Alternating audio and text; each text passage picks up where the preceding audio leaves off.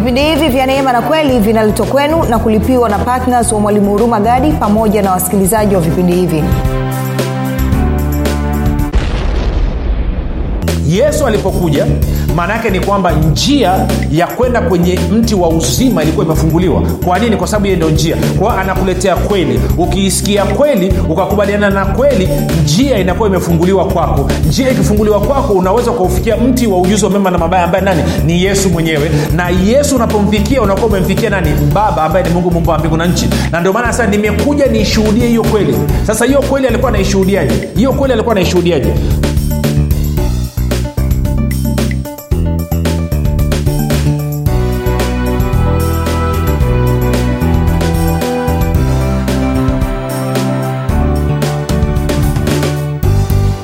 pale ulipo ninakukaribisha katika mafundisho ya neema na kweli. Jina langu naitwa huruma gadi. Ninafuraha kwamba umeweza kuungana nami.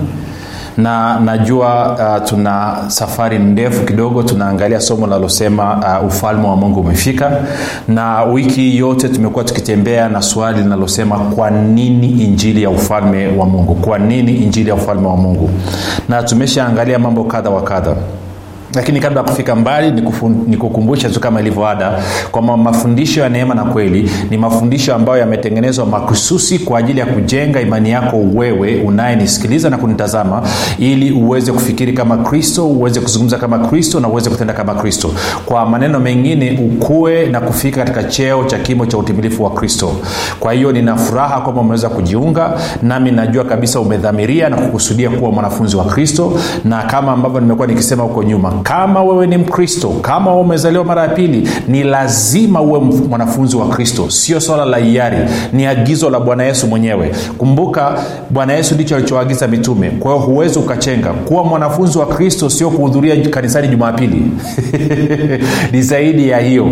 Mwanafunzi fikiria kama mwanafunzi anayekwenda shuleni ndio maana rafiki unaona tunaleta haya mafundisho kila siku. Tunachukua somo moja tunaanza kwenda nalo tunalienda nalo kwa kinagaubaga tunaingia kwa kina kabisa tunakufundisha tunakuwezesha. Alafu na wewe unafika mahali unakuwa una maarifa kama ya mwana wa mungu. Unazungumza kama mwana wa mungu unatenda unasema nani unatenda kama mwana wa mungu na unapata matokeo kama ya mwana wa mungu. Kumbuka tu kufikiri kwako kutaamua kuamini kwako. Kuna uhusiano wa moja kwa moja kati ya kufikiri na kuamini. Na ndio maana basi nina kwamba umeweza kuungana nami siku ya leo. Uh, niseme tu kwa wale wanaotusikiliza kupitia njia ya redio mafundisho haya yanakuja kwako kila siku muda na wakati kama huu na katika stesheni hii hii ambayo unaitumia kuisikiliza. Na nikuombe nikuchagize. Kumbuka tu tafsiri ya mwanafunzi. Mwanafunzi ni mtu ambaye anakubaliana na kusaidia kusambaza mafundisho ya kristo. Kwa hiyo ni kuombe rafiki wewe unayenisikiliza kwamba waambie na wenzio wapigie simu watumie message e, waandikie kwa whatsapp waandikie kwa facebook. Tumia njia yoyote ile. Ukiwa huko kazini washirikishe. Ukiwa huko sokoni washirikishe. Ukiwa kwenye biashara ukiwa barabarani ukiwa kwenye msiba ukiwa kwenye sherehe mahali popote waambie kuna vipindi vya neema na kweli vipindi ambavyo vinakuja kutuletea sisi maarifa na kutusaidia tuweze kukua na kufika katika cheo cha kimo cha utimilifu wa kristo ili tuweze kutawala na kudhibiti mazingira yetu kama ambavyo yesu kristo alikuwa akivifanya. Na kama unaniangalia kwa njia ya youtube nitakushauri ufanye hivyo hivyo. Kama unaniangalia hauja subscribe nitakuomba usubscribe. Na kama unaniangalia umesha subscribe nitakuomba ubonyeze kengele. Kama hujabonyeza kengele ili kila mafundisho yanapokuwa posted na wewe uweze kupata alert uweze kupata uh, kujulishwa lakini pia nitakuomba usisahau kushare haya mafundisho na usisahau kulike pia haya mafundisho eh, na usisahau kukomenti pia. Tunataka kusikia komenti yako. Tunataka tukusikie komenti yako. Tuna kiu ya kusikia komenti yako. Basi tuendelee tuko na somo letu kama nilivyosema. Eh, mara ya mwisho tulikuwa tunaangalia katika yohana 18 yohana 18 na mstari ule wa 37 nataka niende moja kwa moja kwenye pointi. Kwao kama ukusikiliza kipindi kilichopita nitakushauri ufanye namna hiyo. Yohana eh, 18 na mstari ule wa 37 37 anasema hivi basi pilato akamwambia wewe u mfalme basi? Yaani pilato anamuuliza bwana yesu. Yesu akajibu wewe wasema. Na nikakwambia tafsiri ni mbovu. Na nitarudia kusema tena waliotafsiri bibilia hawa ni wata, okay, niseme hivi watu ambao walitafsiri bibilia ni wataalamu wa lugha hawakuwa watu wa rohoni. Na kwa maana hiyo wakati mwingine wameshindwa kuwakilisha kile ambacho mungu alikuwa anasema. Kwa hiyo ukisoma kwenye lugha ya kiingereza anasema are you a king then alafu yesu anasema yes you, are right, you have rightly said. Kwa hiyo kwa kiswahili tungesema basi pilato akamwambia wewe u mfalme basi? Yesu akamjibu ndio umesema vyema.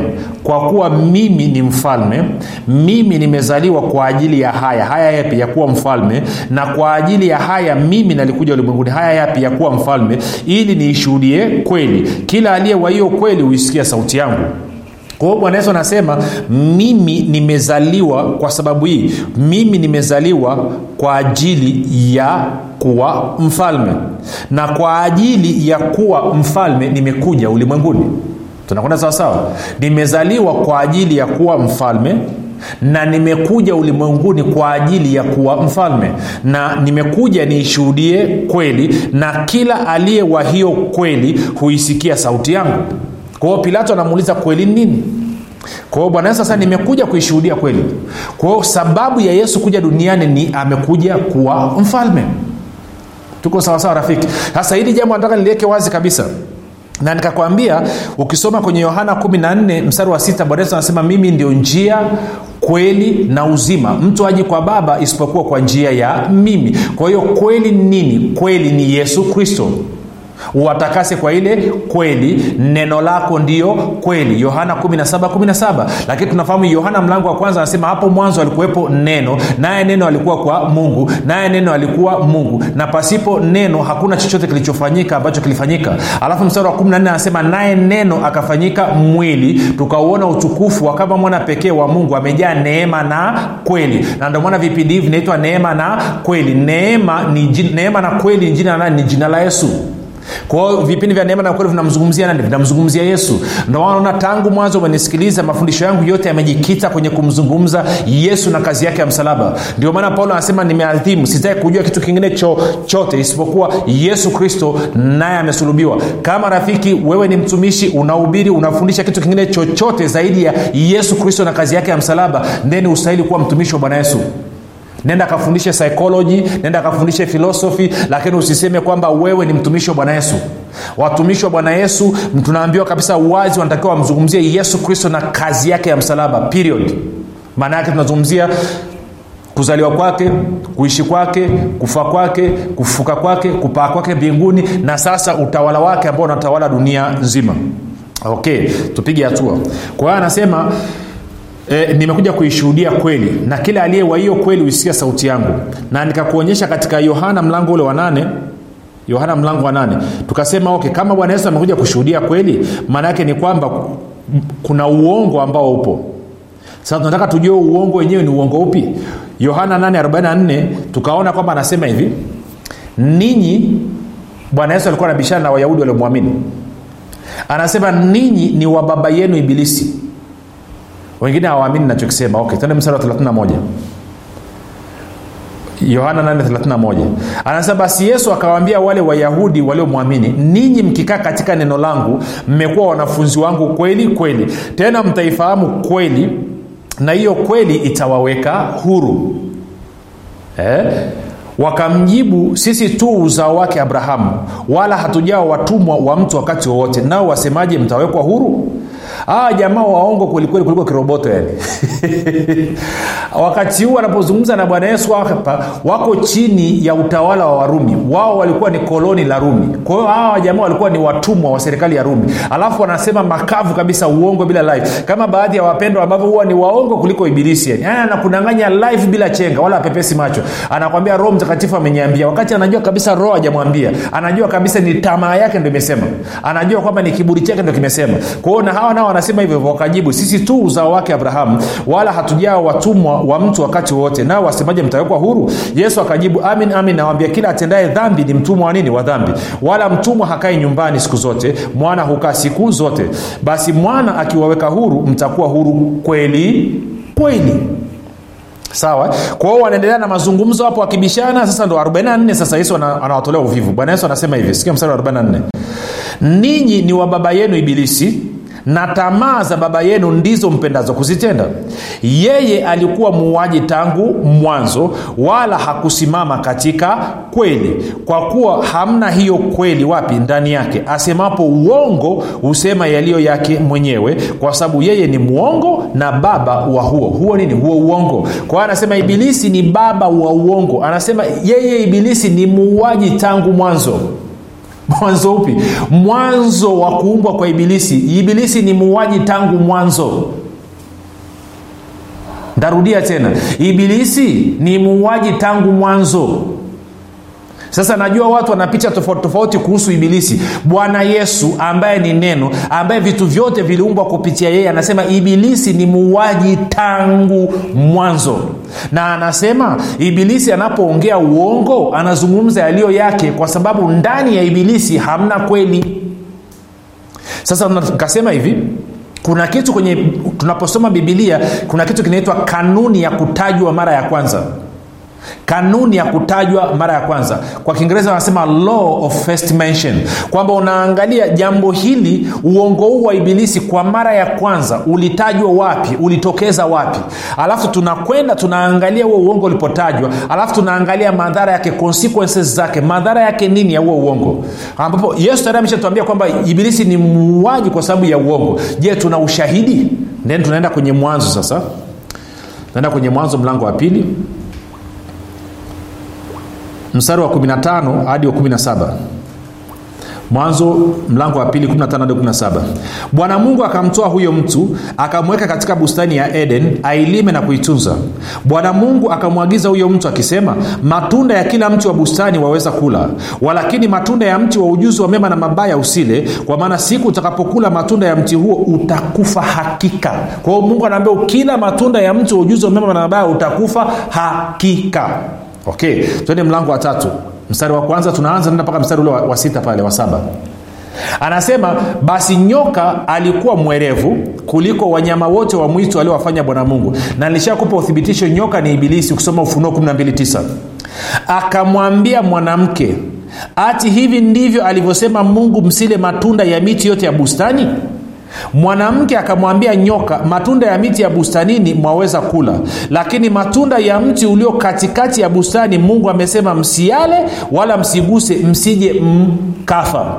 Kwa maneno mengine mungu amemwambia kwamba matunda ya mti wa bustani yanaleta nini? Mauti. Sasa angalia ule mstari wa tatu walakini matunda ya mti ulio katikati ya bustani mungu amesema msiale wala msi, msiaguse msije mkafa. Mungu akusema msiaguse mungu amesema msiale kwa hiyo mwanamke ameongeza sentensi yake hapa. Na nikawambiaga watu na naua nawambia watu si dini ilianza bustani ya eden. Kazi ya dini ni kuongeza kusema vitu ambavyo mungu akusema si kadi wanavyoongeza ku, kuongezea vitu ambavyo mungu akusema wanafanya kazi inakuwa ngumu zaidi ili udhibitiwe vizuri zaidi. Kwa hiyo hapa anasema kwamba amesema msiale wala msiaguse lakini mungu akusema msiaguse amesema msiale. Kwa hiyo ibilisi anajua aha huyu ajua anachokisema. Okay. Mstari wa nne. Nyoka akamwambia mwanamke hakika hamtakufa. Kumbuka mungu amesema hakika mtakufa. Nyoka anasema hakika hamtakufa. Okay alafu anachomekea na diski. Anasema kwa maana mungu anajua ya kwamba siku mtakayokula matunda ya mti huo mtafumbuliwa macho nanyi mtakuwa kama mungu mkijua mema na mabaya. Sasa sikiliza kitu kimoja. Adamu na eva walipoumbwa kumbuka tangu mwanzo mlango wa kwanza msarulo wa kwanza unavyoanza mpaka unavyofika kwenye msarulo wa 26 kila kitu mungu alichokiumba kilikuwa ni chema sana. Na mstari wa 31 mwanzo moja 31 anasema mungu akatazama ya kuwa kila kitu alichokiumba ni chema sana ni kizuri sana yani vyema. Ama kiswahili shida ya neno good kwa kiswahili imetafsiriwa mema vyema chema inatuvuruga. Kwa maneno mengine nichotaka kusema nini? Adamu na hawa tayari walikuwa wanajua kuhusu mema. Kwa sababu kila kitu kilichokuwa kimeumbwa kinawazunguka wao kilikuwa ni mema. Kitu ambacho walikuwa hawajui ni uovu na unahitaji huwe umevuta bangi ya mchana utake kwenda kujua uovu. Si kwa nini unataka kujua uovu wakati una mema?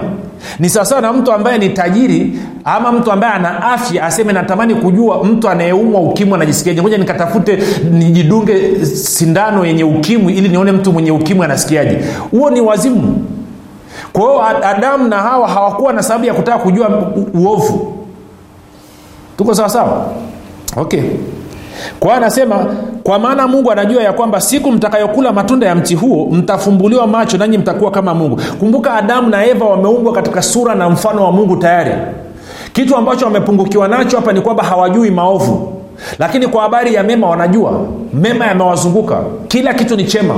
Kwa hiyo wachokuwa ambacho hawajui ni uovu. Na sielewi kwa nini wanataka kujua uovu tuko sawasawa alafu anasema hii mstari wa sita mwanamke alipoona ya kuwa ule mti wafaa kwa chakula wapendeza macho nao ni mti wa kutamanika kwa maarifa basi alitoa katika matunda yake akala akampa na mumewe naye akafanya nini? Akala. Wakafunguliwa macho wote wawili wakajijua ya kuwa wauchi wakashona majani na kadhalika na kadhalika. Kwa hiyo pointi yangu nini? Tunafahamu baada ya adamu na eva kula walikufa siku hiyo hiyo instantly. Sio katika mwili lakini kiagano. Sasa ni somo jingine kabisa najua watu wengi wanasema kwamba walikufa kiroho.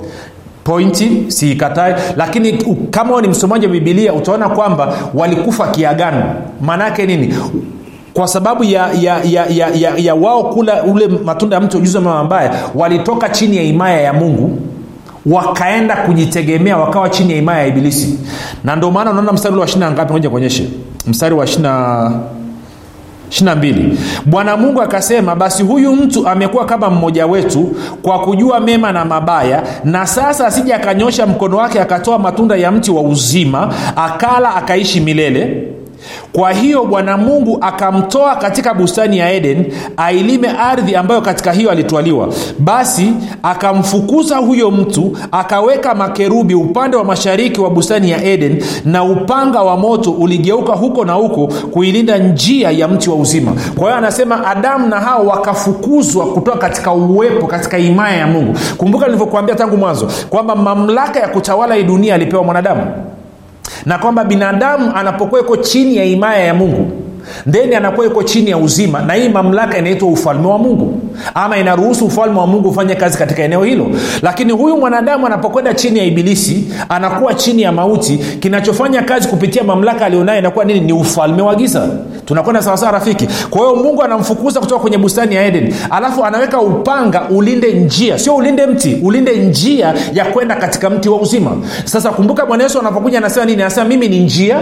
Alafu anasema mimi ni kweli. Alafu anasema mimi ni uzima alafu anasema mtu aji kwa baba isipokuwa kwa njia ya mimi. Kwa maana wengine anasema kwamba kile kitendo kilichosababishwa na adamu kikasababisha mwanadamu akafukuzwa kutoka katika uwepo wa mungu. Alifukuzwaje? Baada ya kusikia uongo uongo uliotoka kwa nani? Kwa ibilisi. Kwao akadanganywa ule uongo ukamsababisha njia ya yeye kwenda kwenye mti wa uzima ikafungwa na yeye kufikia mti wa uzima akanyimwa na kwa maana hiyo akatolewa kutoka kwenye uwepo wa mungu akapelekwa nje ya bustani. Kwao bwana yesu anavyokuja anasema lugha ile ile ya bustani. Nilikwambia kwenye bibilia hamna kitu kipya. Mwanzo moja mwanzo mbili ndio stori nzima ndio mpango mzima wa mungu. Vitu vingine vyote vinazunguka mwanzo moja mwanzo mbili. Kwa hiyo bwana yesu anakuja anasema mimi ndio njia kweli na uzima.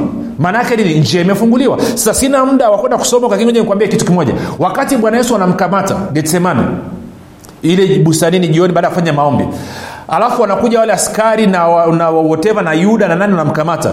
Unakumbuka ukisoma kuna mtu nani? Bwana petro. Petro akatoa upanga akakata sikio la yule, yule mtumishi wa kuwa mkuu. Akakata sikio pia bwana yesu akachukua lile sikio akalirudisha akamponya yule jamaa. Akamwambia petro rudisha upanga. Ukiua kwa upanga utakufa kwa upanga. Maana yake nini? Pale unapata picha. Kumbuka yesu ndio uzima. Kumbuka yesu ndio njia. Wako wapi? Ndani ya bustani. Kama hapa ilivyokuwa kwenye bustani. Kwa petro anasimama na upanga. Kama nani? Kama makerubi walivyowekwa na upanga walinde njia ya kwenda kwenye uzima. Kwa bwana yesu anaambia rudisha upanga. Kwa maana gani? Mimi ujio wangu hapa duniani njia ya kwenda kwenye mji wa uzima njia ya kwenda kwenye uzima imefunguliwa. Kwa sababu gani? Mimi ndio njia kweli na uzima. Mtu aji kwa baba isipokuwa kwa njia ya mimi. Kwa unaona picha ile ile. Kwa unapata picha ile ile. Kwa hiyo bwana yesu anasema nimekuja niishuhudie kweli. Kwa hiyo unapoisikia hiyo kweli ukakubaliana na hiyo kweli maana yake nini? Njia inafunguliwa na hiyo njia ikifunguliwa unaingia kwenye uzima. Na ukishaingia kwenye uzima maanaake ni kwamba umefika kwa uwepo wa baba. Unaingia katika uwepo wa baba. Tunakwenda sasa rafiki? Kwamba yesu alipokuja maanaake ni kwamba njia ya kwenda kwenye mti wa uzima ilikuwa imefunguliwa. Kwa nini? Kwa sababu yeye ndio njia. Kwa hiyo anakuletea kweli. Ukiisikia kweli ukakubaliana na kweli njia inakuwa imefunguliwa kwako. Njia ikifunguliwa kwako unaweza ukaufikia mti wa ujuzi wa mema na mabaya ambaye nani? Ni yesu mwenyewe. Na yesu unapomfikia unakuwa umemfikia nani? Baba ambaye ni mungu mumba wa mbingu na nchi. Na ndio maana sasa nimekuja niishuhudie hiyo kweli. Sasa hiyo kweli alikuwa anaishuhudiaje? Hiyo kweli alikuwa anaishuhudiaje? Twende kwenye luka mlango wa nne. Luka mlango wa nne. Luka mlango wa nne. Ntaanza mstari ule wa 40 mpaka 43 luka 4 mpaka 43 anasema hivi na jua lilipokuwa likichwa wote waliokuwa na magonjwa wenye maradhi mbalimbali waliwaleta kwake akaweka mikono yake juu ya kila mmoja akawaponya. Pepo nao waliwatoka watu wengi wakipiga kelele na kusema wewe u mwana wa mungu akawakemea asiwaache kunena kwa sababu walimjua kuwa ndiye kristo. Mstari wa 42 hata kulipokucha alitoka akaenda mahali pasipokuwa na watu makutano wakawa wakimtafuta tafuta wakafika kwake wakataka kumzuia asiondoke kwao. Kwa nini? Kwa sababu alikuwa anaponya anafungua watu. Akawaambia imenipasa kuihubiri habari njema ya ufalme wa mungu katika miji mingine pia. Maana kwa sababu hiyo nalitumwa kwa hiyo bwana yesu anasema nimetumwa kuja duniani kuhubiri injili kuhubiri habari njema ya ufalme wa mungu. Kwa hiyo yesu anasema kwa kusudi hili mi nimezaliwa. Nimezaliwa kuwa nani mfalme.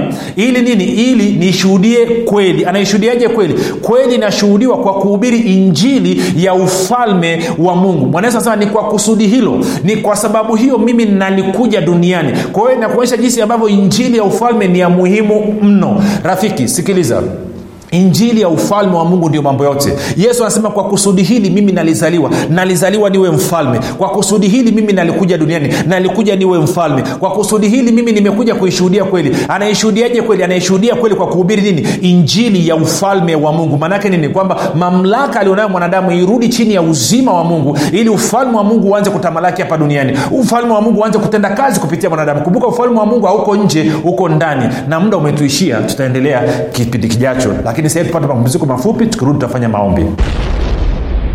Watu wengi sana hawajui kwamba maisha mazuri ama mabaya yanatokana na maneno yao kufanikiwa ama kushindwa kunatokana na maneno yao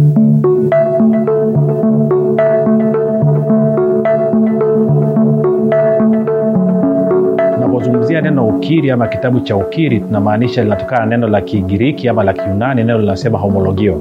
Homologio maanaake ni kusema katika hali ya kukubaliana. Hivyo tunavyozungumzia ukiri katika mtazamo muktadha wa bibilia maanaake ni kwamba tunazungumza habari ya mwanadamu ama mtu kuzungumza katika hali ya kukubaliana na kile ambacho mungu anasema. Ni vigumu sana kupata matokeo ya maombi kama hauna ukiri sahihi kwa sababu usipokuwa na ukiri sahihi ukiri ambao unaendana na ufahamu sahihi majibu ya maombi yako hayawezi kutokea kila mtu ambaye ana changamoto katika maisha yake sasa hivi ni kwa sababu ya kinywa chake. Maneno yako ni kama umeme.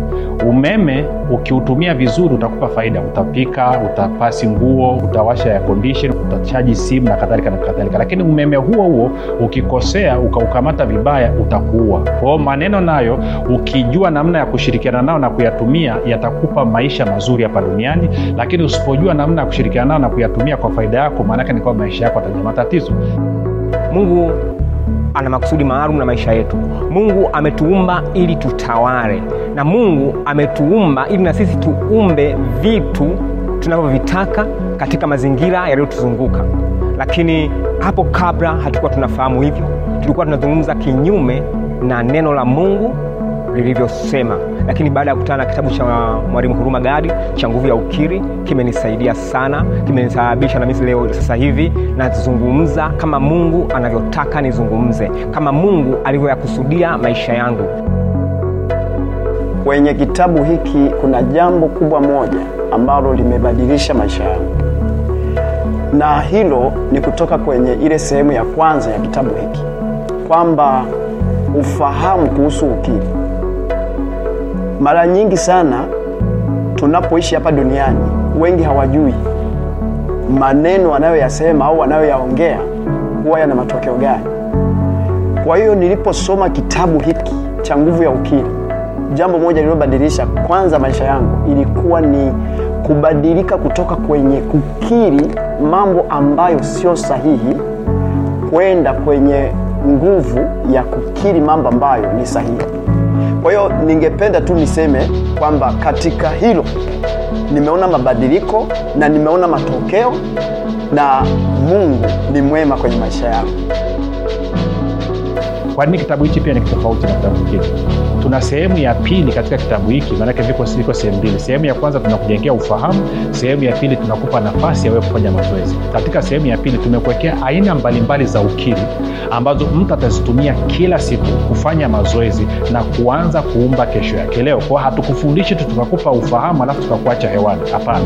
Tunakufundisha tunakupa ufahamu tunakujengea uwezo na baada ya hapo tumekupa sampo za kuanzia vitu vya kuanzia. Uanze kufanya ukiri kitabu cha nguvu ya ukiri kinatuelewesha kwamba tuanze kuishi yale maisha halisi ambayo mungu ameyakusudia katika maisha yetu.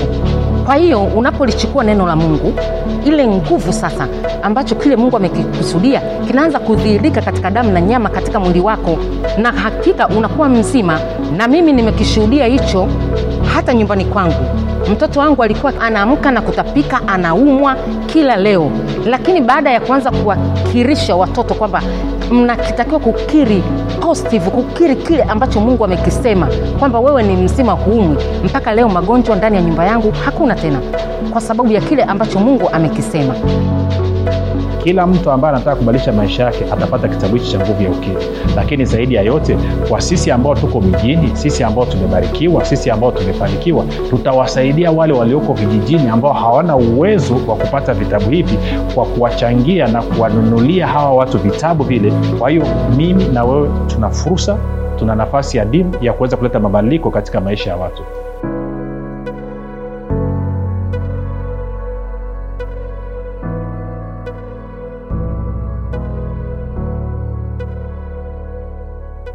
rafiki baada ya kupata ma- ma- mapumziko mafupi na kukaribisha tena na kukaribisha ufanye maamuzi njia umesikia imefunguliwa njia ya kwenda kwenye mti wa uzima mti wa uzima na baada ya hapo kufika katika uh, uhusiano na mungu baba. Na kama ungependa kuwa na uhusiano na mungu kwama unasema ah, nimepata ufunuo leo. Kwamba njia kumbe imefunguliwa. Basi unatakiwa umkiri yesu kristo kuwa bwana na mwokozi wa maisha yako. Maanake yeye peke yake ndio njia yeye peke yake ndio mpatanishi kati ya mungu na mwanadamu.